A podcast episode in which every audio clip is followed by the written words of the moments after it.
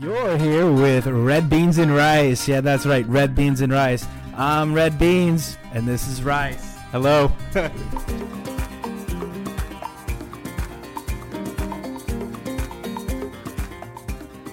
so, Sean, have you ever been hurt by something that you can't see? Um, yeah, sure. I guess uh, electricity, getting shocked. You, Or, you've been electrocuted? oh yeah, yeah, definitely. what happened? um, it hurts. Does a quick little zap. It definitely uh, just surprises you. Yeah. I was changing out the um, baseboard, electric baseboard uh, switches to turn them on, right? And so I turned the power off. Like, I can do this. So I changed them out. And then I went to put it back in the wall, but I'm like, wait, let me make sure it works before I like put all this thing back in the wall and screw it up. So I go turn the power on, go back upstairs, turn it on. It works. I'm like, awesome. And I think in my head, I should probably go down and turn the power off and now put it back in the wall. And I thought, eh, Yeah. no. all I have to do, all I have to do is just put it in the wall. That's it. And so I'm sitting there trying to finagle. You know how you have all the wires sticking out? You're trying to get them in, and I'm sitting there and I'm like, well, let me just get stick my finger. Boom! oh man, I tell you, I jolted back and just. I was walking around in circles, more awake than I've ever been. Like it was, it was, it was a weird feeling. Was that the uh, first time you've been electrocuted? Uh, no, actually. and see, I knew to be careful because I know my history. the first time I really got a jolt was when I was changing the battery to my car. And I'm like, I got this, okay. So I get the tool to unscrew the terminals, and I connected the terminals with the wrench, Oh, and yeah. it was all metal. and so yeah. I was just like spinning, spinning, boop. Oh, I've seen um. There's stories about people that have necklaces on that it arcs through their Oh. skin and it just literally melts right into their neck. Like, Yeah, So it's probably not good. that'd be bad. I remember when I was about, I think I was like maybe like eight or nine. We were living in Germany, and it had a metal spiral staircase. And my dad had asked me to plug in a fan.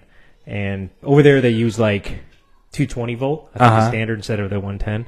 But uh, I was plugging in the fan for him, and I was holding on to the metal spiral staircase just because it was kind of behind the couch. And that was the first time being electrocuted, and I thought my dad had smacked me in the back of the head. I remember looking like almost want to cry, and I look up at him, and he's just paying attention to the TV. Oh, he didn't Uh, that- even notice? He didn't even notice. And that was the first time, and it was just a quick, quick zap, you know. But that was the first time. it's funny how quick it can happen yeah, speed and like- and but like powerful it is it you know i wondered if i was gonna have any sort of like superpower after it and everything was normal um but yeah it's i guess that proves you know even if you can't see it it can still hurt you. So i think about in the spiritual side what can't we see that's all around us? You know and i've often said if, if god were to lift the spiritual veil off of our eyes to what and, and if we could only see what's going around us spiritually I, I mean we would be blown away we probably wouldn't even be able to, to comprehend it I think it would be really scary. You know what I mean? Yeah. To, to be able to see. I'm, I'm kind of glad we can't see all of it. You know. well i mean in you know the spiritual warfare is real so Yeah. you know if you see would you see angels literally battling with demons um, you know when we're praying for a hedge of protection around our house and over our children and stuff yeah i mean i'm praying I have that chills right now, man. Yeah. seriously. that God would surround our house, you know, with angels, and um, because it is real. You know, look at this verse. Uh, this is Ephesians chapter six, uh, verse eleven. It says, "Put on the full armor of God, so that you will be able to stand firm against the schemes of the devil." Now, right off the bat, he's saying, "Put on the full armor." Well, when do you wear armor? Yeah, when you're going to battle. Yeah. You know? So right off the bat, it's telling you we're at war. Yeah. So put on the full armor, so you can stand against the schemes of the devil. Verse 12 says, For our struggle is not against flesh and blood. That would be physical, what we can see, right? It says, but against the rulers, against the powers, and against the world forces of this darkness. These are powers of darkness. Against the spiritual forces of wickedness in the heavenly places. Therefore, take up the full armor of God, so that you will be able to resist in the evil day and having done everything to stand firm. Now, Pastor Ron, you know, he's always told us when you see the word therefore in scripture, you ask yourself, what is it there for? Yeah. And the answer is usually in the verse prior to it. So it's saying in verse 13, therefore take up the full armor of God. That's the second time it's saying to Yeah. put on the armor of God. Why? Because just before that, in verse 12, it says, because our struggle is against, is not against flesh and blood, but against powers of darkness, against spiritual forces of wickedness. So people want to scoff and say, you know, oh, I don't believe, or you know, demons aren't real, or they're Ouija, the Ouija board and things like that are just games. But you know, they're not. It's it's powers of darkness, man. So And I remember a long time ago, you had uh, actually when we around we first met, maybe a couple months after, you had said something about, um, you know, uh, uh, spiritual warfare, and I kind of was like, ah, yeah, I think I understand, you know, Yeah. but, um, but totally different than what I expected. I mean, you truly, um, you see it all the time with other people, and like I told you about that one encounter with the guy at work. yeah, Um, you see it, you know, you see it start seeing it happen. That's why they say you have uh, your responsibilities higher at the more you learn, the more you know, you know. it is. You'll be held accountable for for what you know, and people want to claim ignorance and say, oh, well, if I don't believe it, then it doesn't exist. And The wind Yeah. doesn't exist too, though, right? I can't see that. just if you don't want to sit there and say, I don't believe in the wind, I don't believe in the wind, it doesn't make the wind any any less real. It has a lot of uh, purposes. You know, it can do a lot of damage, or does the pollen around the world. You know, it has a lot of purpose. Yeah.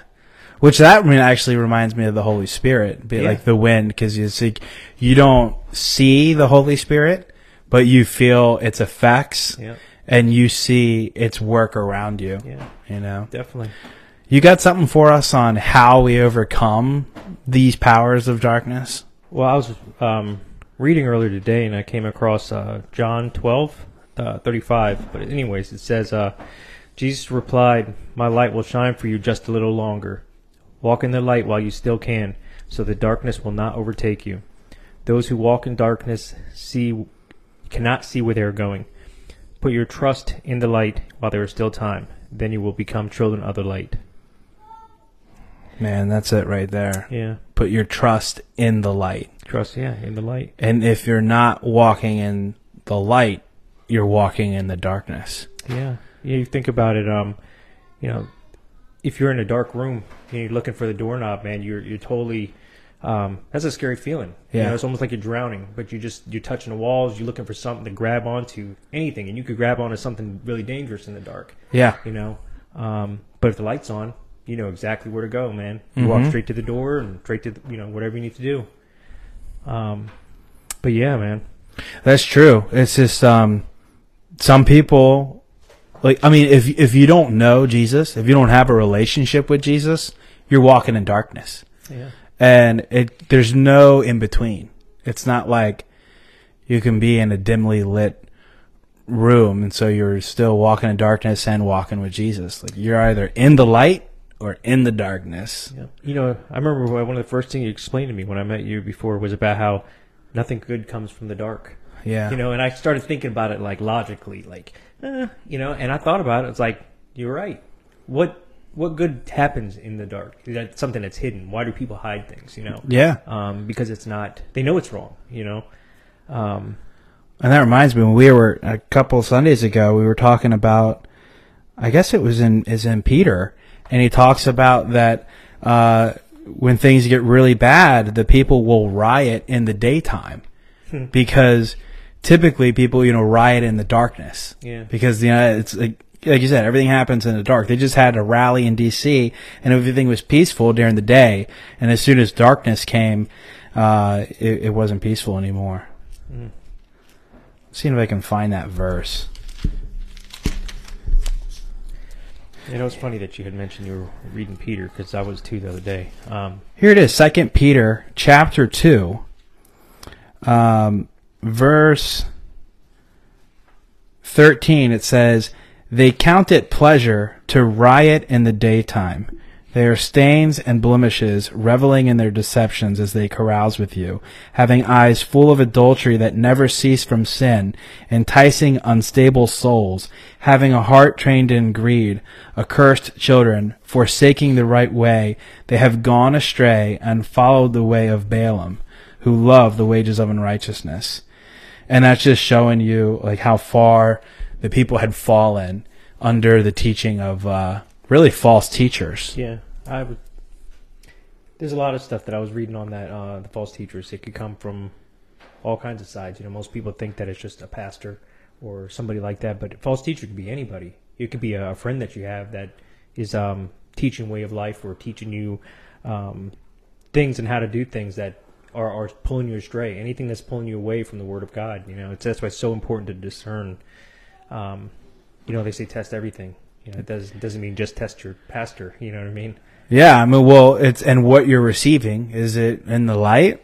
Right. Is it of God or is it of darkness? Because, like we said, there's no in between. So where you're pulling from, you, you know, you gotta you gotta check your source. Yeah, the counterfeit, um, you know, like you had mentioned before, the um, counterfeit teachings too. You know, the things Yeah. are, are masked as like they're coming from God.